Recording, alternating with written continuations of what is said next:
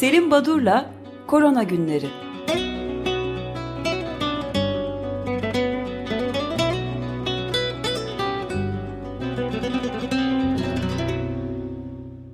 Günaydın Selim Badur, merhabalar. Günaydın efendim, günaydın Özdeş, günaydın Feryal. Feryal ayrıca 8 günaydın. Mart de kutlayalım. Ve iyi haftalar dileyerek e, bazı e, haberleri aktararak programa başlayalım. Öncelikle son programımızdan bugüne dek e, ortalama e, yeni Covid olguları listesine 412.024 her gün bu kadar e, olgu eklendi. Hani 350'ler Yükselme var yani. Evet kısmen de olsa bir yükselme var ve bir de hafta sonları bazı ülkelerde hani PCR testlerinin e, hafta arasındaki kadar yüksek oranda yapılmadığını da düşünürsek eğer yine bir e, kımıldama bir artış var. Şimdi ülkelere baktığımız zaman gelin Brezilya'dan başlayalım. Brezilya'da bu P1 varyantının e, tehdidi söz konusu. Bu varyantlara ait belki e, özel bir dosya yapmakta yarar olacak. Eğer bugün yetişmezse Perşembe günü varyantlardan konuşalım. Ama e, Brezilya'da 2 Mart günü 1726, 3 Mart'ta 1910, 4 Mart'ta 1781 kişi yaşamını yitirmiş. Hani 1700'ler gibi biner yüksek biner bir oran. 1700'ler, 1700'ler. yani 2000'e yakın. Evet.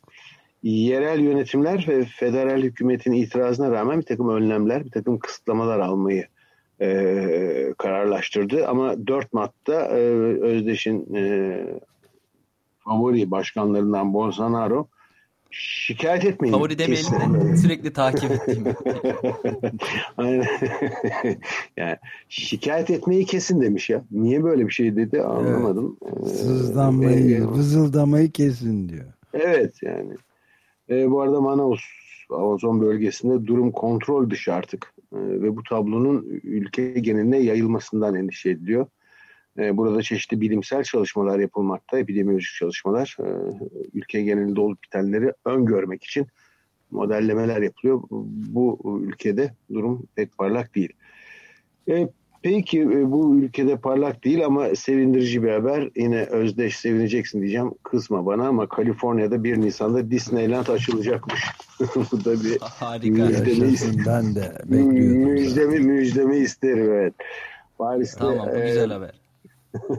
Cuma günü e, tiyatro sanatçıları ve bütün gösteri sanatlarında e, görev yapanlar e, Paris'teki o e, Saint Michel bölgesindeki Odeon tiyatrosunu işgal ettiler. Bir grev başladılar.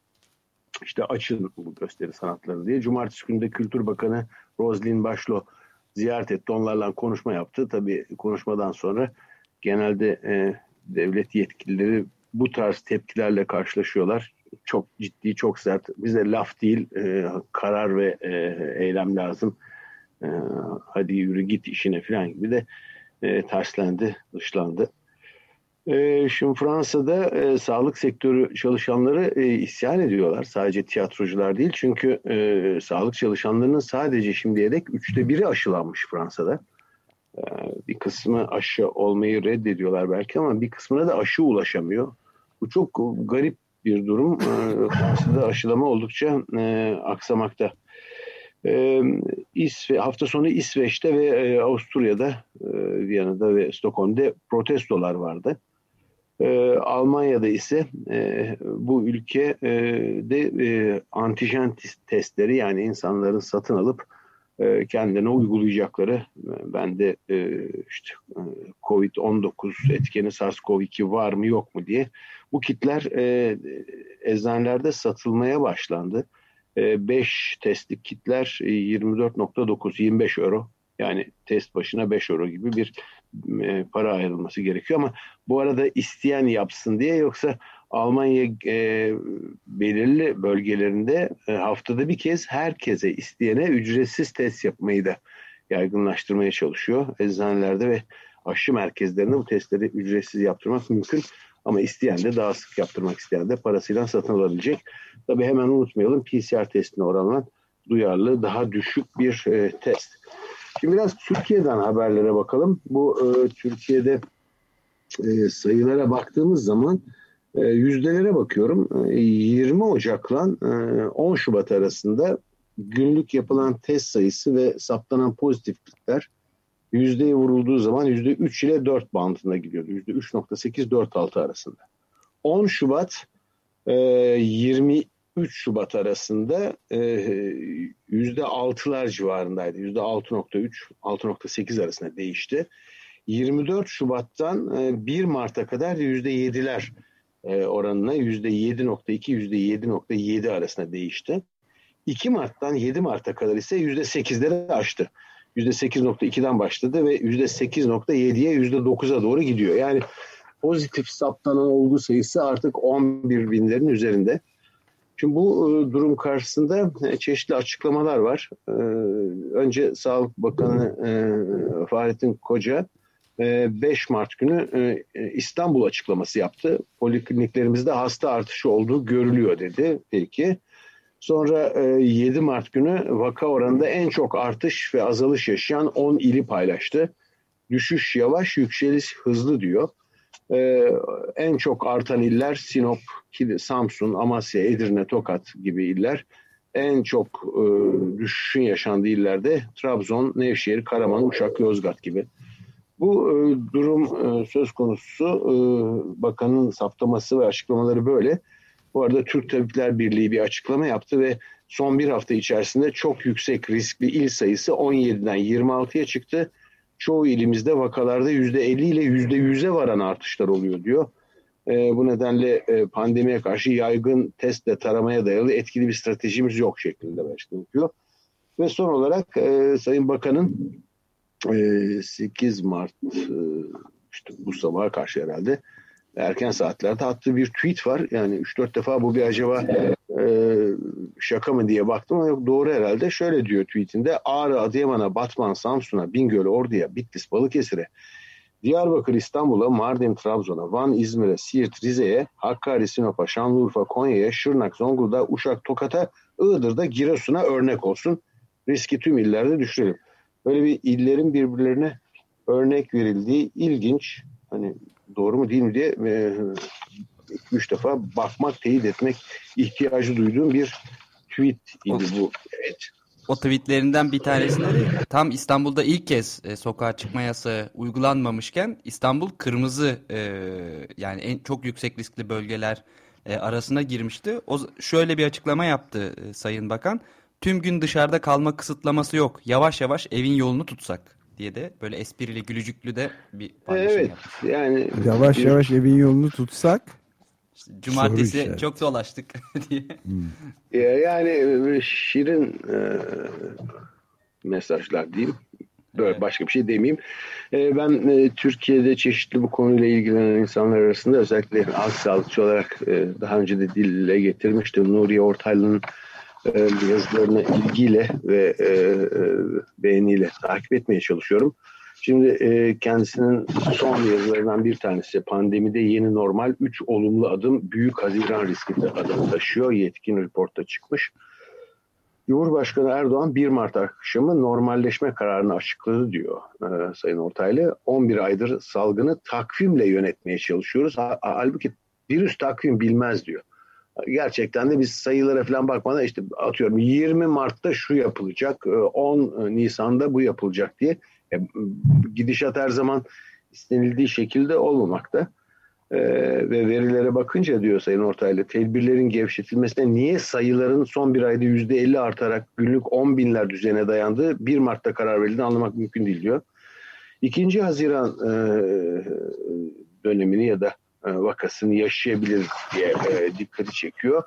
Üç yenilikten bahsediyor. Bunlardan bir tanesi olumlu yenilik. E, 65 yaş üstü ve 20 yaş altındaki vatandaşlar için artık hak ihlaline dönüşmüş olan kısıtlamaların bazı illerde kaldırıldığı, bazılarında e, gevşetildiğine bahsediyor. İlkokulların ve okul öncesi öğretim kurumlarının açılıyor olmasını e, olumlu bir gelişme diye bahs e, tanımlıyor ve üçüncü olarak da yerelden yönetimle ilgili kararlar alındığını bunun kuramsal olarak da olsa sevindirici bir gelişme olduğuna bahsetmiş ama diyor ki bu arada Cumhurbaşkanı diyor nikahlara izin verileceği, törenin süresi ve kaç kişinin katılacağı gibi detaylar bile Cumhurbaşkanı tarafından ilan ediliyor. Peki diyor yerel yönetim şimdi e, onlara sorumluluk verildi deniyor ama hangi il pandemi kurulu bundan sonra nikah ve takı törenlerini yasaklayabilir diyor. Şimdi Cumhurbaşkanı izin verildi dedikten sonra hayır e, Cumhurbaşkanı'nın e, açıklamasını kabul etmiyoruz. Biz ilimizde e, işte nikah ya da düğün takı törenini yasaklayacağız diyebilir mi? Tabii e, doğru, haklı bir soru. E, ve e, Türkiye ile ilintili ki e, bu grupta değerlendirebiliriz. Uğur Şahin'in bu e, RNA teknolojisiyle ilk aşıyı üreten BioNTech'in kurucu ve yöneticisi e, Sayın Uğur Şahin'in Spiegel dergisine açıklamalarda bulunuyor ve Covid-19 aşısının tekrarlanması gerekebilir deyip e, normalleşmeyi de yaz sonu belki olabilir demiş. Bu da ilginç bir e, demeç. E, yurt dışından bazı haberlere geçmeden önce müsaade ederseniz yayınlanan iki önemli kitaba değinmek istiyorum. Bir tanesi iletişim yayınlarından çıktı. Pandeminin düşürdüğü maskeler, Covid-19 salgınının muhasebesi, derleyenler Osman Elbek ve Kayıhan Pala e, bildiğimiz e, Türk Tabipler Birliği'nin, Tabipleri Birliği'nin e, pandemi kurumlarında görev alan e, çalışan arkadaşlarımız ve e, o, Ümit Kartoğlu gibi, Cavit Işık Yavuz gibi yazarların yer aldığı ve e, sosyal açıdan pandeminin e, neleri nasıl etkilediğini gösteren 10 bölümlük önemli bir kitap. Bir diğeri ise e, e, bu e, ilk kitap e, iletişim yayınlarından çıkmıştı. E, şimdi değineceğim kitap ayrıntı yayınlarından çıkan e, Ozan Eren'in derlediği Karşı Salgın isimli bir kitap. 29 bölümden oluşuyor. E, çok e, okuması çok keyifli bir kitap. İçlerinde e, bizim programlarımızda da konuk olan Sayın Belma Fırat'ın da bir bölümünü yazdı. Dediğim gibi 29 e, bölüm var. Karşı salgın metaforunu inceleyen hoş bir kitap. Şimdi dünyada e, aşılamalar nasıl gidiyor diye bakalım isterseniz biraz. E, Amerika Birleşik Devletleri'nde 88 milyona ulaştı. E, en azından e, uygulanan doz sayısı e, bu rakama ulaştı. Çin'de 52,5 milyon. Avrupa ülkeleri Avrupa Birliği'nde 40.2 milyon, İngiltere 22.9, Hindistan 20.9, Brezilya 10,5 milyon, Türkiye 9.9 milyon. Yani 10 milyon doz kullanıldı Türkiye'de aşı. E, bu aşıların en az bir doz e, toplumun kaçı e, bir doz aşı oldu diye baktığımız zaman tabii İsrail %57 e, oranında yurttaşını en azından tek bir doz ile aşılamış bir ülke. Arkasından İngiltere e, %32'sini toplumun aşılamış. E, Çin %21'ini, Bahreyn %18'ini, Amerika %17'sini, Türkiye %9'unu. E, bunlar sayısı sayısal değerler, e, aşılamalar iyi gidiyor. Şu an için e, çeşitli e, ama sorusu ortaya atılsa da herhalde pandeminin sonlandırılmasında ya da daha aşağı sayılara çekilmesinde en önemli faktörün aşılama olduğunu unutmamak lazım. Bu arada İsrail'de evet aşılama çok yaygın olarak gidiyor. En fazla aşılama yapan ülke her ne kadar Filistinlilere e, aşı e, ayıramıyorsa da e, bir yazı çıktı. İlginçtir. E, İsrail'de e, aşılama iyi gidiyor da e, hala e, toplum %50'den fazlasını aşıladı. E, ama yine işler yolunda pek gitmiyor diye İsrail'de. Çünkü e, yavaş yavaş e, bu aşılama e, kampanyalarını başlatan ülkelerde örneğin İngiltere'de vaka sayıları düşüyor hızlan gibi bir takım haberler çıkıyor. Ee, örneğin e, İsrail'den gelen haberler hani olgu sayılarına e, saptanan yeni olgu sayılarına çok fazla değişiklik olmadığını gösteriyor. Bu ilginç bir soru işareti yaratmakta. E, buna karşılık örneğin e, mekanik ventilasyon yani solunum cihazına bağlanan hasta sayısında ciddi bir azalma var. Hep söylenen e, enfeksiyon e, zincirini kırmasa da aşı en azından sizin e, aşılandığınızda daha hafif hastalık geçirmenizi sağlıyor. Bu doğru evet ama e, hiç yakalanmayacaksınız demek değil. E, Brezilya bu arada bir karar aldı ve e, kendisi Türkiye'de olduğu gibi e, inaktif Sinovac aşısını kullanacaktı. E, 100 milyon doz Pfizer-BioNTech aşısını satın almak için e, girişimler başlatmış. Şimdi Brezilya e, bu ikinci e, alternatif aşıyı e, mRNA'sını 100 milyon doz alıyor. Biz daha 500 bin dozu Türkiye'ye getiremedik. Bu çünkü e, Aralık'tan beri konuşuluyor biliyorsunuz. Hindistan'da geliştirilen bir aşının etkinliği %81 olarak saptandı. Önemli bir gelişme. Sinovac aşısının yani Çin aşısının Brezilya varyantına çok etkili olamayacağı konusunda bir e, yayın var. E, ve tek doz aşılar bu çok spekülatif bir konu herhalde. Özellikle Pfizer-BioNTech aşısıyla başlayan ve diğer bazı aşılar içinde e, bizim aşımız iki doz uygulanacak ama tek doz yapılınca da çok güzel e, sonuçlar alıyoruz diyen yayınlar çıkmaya başladı ki bunlar e, çok temkinli değerlendirilmesi gereken çalışmalar. Çünkü tek dozun etkili olacağı pek kabul edilmiyor. Johnson Johnson aşısının dışısının dışında. Önemli bir yazı çıktı. Bastian Stover ve arkadaşları bir derleme yazısı ikinci e, jenerasyon SARS-CoV-2 aşıları. E, bu aşılar birinci jenerasyon aşılar diye kabul edersek e, daha düşük dozda, daha farklı antijenler formatlarında yeni aşıların e, devreye gireceği, belki daha e, daha donanımlı, daha iyi immünojen olan, daha iyi uyarı yapan antijenlerin devreye girmesi söz konusu olacak. Çeşitli bilimsel çalışmalarda e, örneğin e, Çinlilerin iddia ettiği gibi donmuş gıdalarla e, COVID-19 bulaşır mı? E, ya da daha da genişletip bu konuyu besinlerle ve paketlerle e, bulaşma olabilir mi bu ambalajlarla? E, bunun e, çok aşırı e, ender görülen bir durum olduğu e, belirtiliyor. E, bir diğer önemli nokta e, iklim krizi ve hava kirliliği ile ilgili e, Fransa'da bir çalışma yapılmış ve e, belirli günlerde işte Şubat ayının başında, Şubat ayının sonunda ve Mart ayının başında 3 e, artış var Fransa'daki olgu sayısında.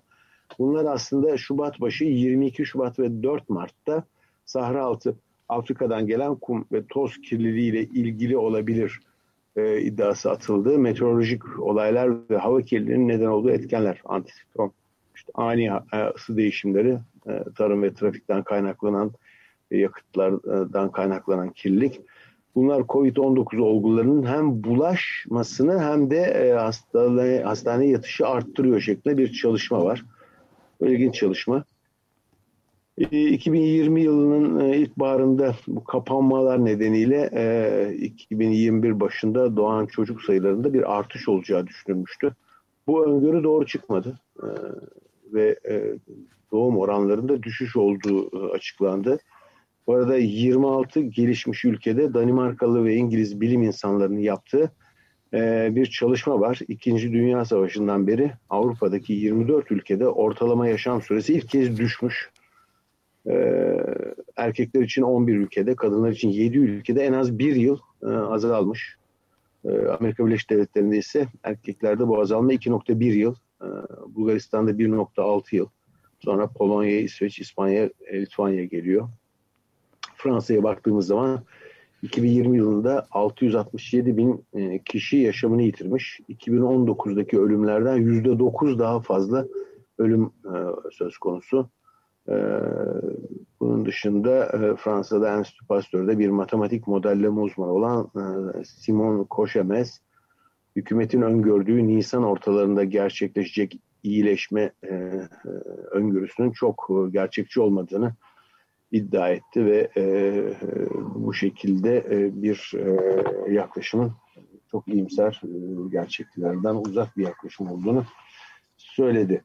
Şimdi evet e, fiziki ve ben de şeyi ilave edeyim izninizle fiziki bu ölüm oranlarının yükselmesinin yanı sıra ruhi olarak da psikolojik olarak da ciddi bir travma olduğundan da Dünya Sağlık Örgütü Genel Direktörü Tedros Adhanom Ghebreyesus bahsetmiş. Kitlesel travmanın 2. Dünya Savaşı'ndan daha büyük olduğunu söylemiş ki herhalde 20. ve 21. yüzyılların en önemli şeyiydi bu. Şimdiye evet. kadar ki en büyük travmaydı İkinci Dünya Savaşı. Ee, ondan daha yoğun bir travma olduğunu söylüyor. Bunun üzerinde de durmak gerekebilir herhalde. Evet. E, bu arada bir çalışma Nature dergisinde çıktı. Diane Lewis e, yazmış yazıyı. E, acaba e, SARS-CoV-2'yi bu e, dış ortamlarda e, eşyaların yüzeylerinden bulaş riski ne kadar diye. Bu çünkü çok e, üzerinde durulan e, hem bulaşma yolları konusunda bir takım yanlış bilgiler e, açısından önemli hem de e, bu yüzeylerin dezenfeksiyonu için harcanan e, çaba, emek ve para açısından önemli. E, gerçekten çok ciddi bir dezenfeksiyon işlemi, bir temizleme işlemi yapılmalı mı sorusu atıldı Nature dergisinde. 2020 e, sonu itibariyle New York'ta 4,5 milyar dolar yüzey dezenfektanı harcaması yapılmış ki bu ciddi bir oran ve New York Şehir Transit Otoritesi MTA bunun yaptığı bir incelemede çok ciddi bir para bütçe ayrılıyor diye bunu tartışır olmuşlar. Ee, acaba bu doğru mu? Yani yüzeyler bu kadar e, önemli mi? E, bu tartışılıyor. E, pek önemli olmadığını savunanların sayısı artmakta. E, buna karşılık e, Hawaii'den e, CDC'nin bir raporu yayınlandı. Hawaii'de 3 e, spor fitness merkezindeki bulaş ve küçük salgın e, bildirildi. E, özellikle bu, bu tip kapalı ortamlarda havalandırmanın e, ciddi ve çok efor e, gerektiren e, spor e, çalışmalarında bile e, maskenin çıkartılmaması gerektiğinden bu e, fitness salonlarında, spor salonlarında bundan bahsedilen bir rapor yayınladı. CDC'nin raporu. Benim sürem tamamlandı ama iki tane yeni terminolojiye değinmek istiyorum ya da iki yeni olguya. Bir tanesi e, long covid dediğimiz e, uzun vadede COVID-19 geçirenlerin e, şikayetlerini e, biliniyordu. Yeni bir kavram PASK ismi veriliyor. Post Akut Sequel of SARS-CoV-2 enfeksiyonları. E, bu da uzun e, süreli akut e, hasarlar e, COVID'de. Bunlar da PASK olarak literatürüne giriyor. Ee, önemli bir gelişme bebeklerde ve gebelerde aşı çalışmalarını başlatıyor bazı aşı kuruluşları e, zordur bu iki grupta e, çalışma yapmak, bunun iznini almak. E, her aşıya nasip olmaz diyelim. Ama böyle bir e, çalışma için e, girişimlerde bulunuldu. E, bu tarz bir e, e, çalışma süreci başlayacak demek ki. E, Covid-19 aşısının antikorlarının da e, emzirmeyle anne sütünden bebeğe geçtiği ve bebeği koruyabileceğine dair bir çalışma var e, Brezilya'da. E, bu tip haberler e, haftaya başlarken COVID-19 haberleri olarak korona günlerindeki e, bilgiler diyeyim e, ve Perşembe günü artık şu varyantlar konusunu bir ele almanın zamanı geldi herhalde. E, epey bir bilgi de birikti o konuda. Perşembe günü görüşüp varyantları konuşmak üzere. Ben hoşçakalın diyeyim. İyi yayınlar ve iyi haftalar efendim. Teşekkürler. Görüşmek üzere. Hoşçakalın. Görüşmek üzere. Görüşmek üzere. Teşekkürler.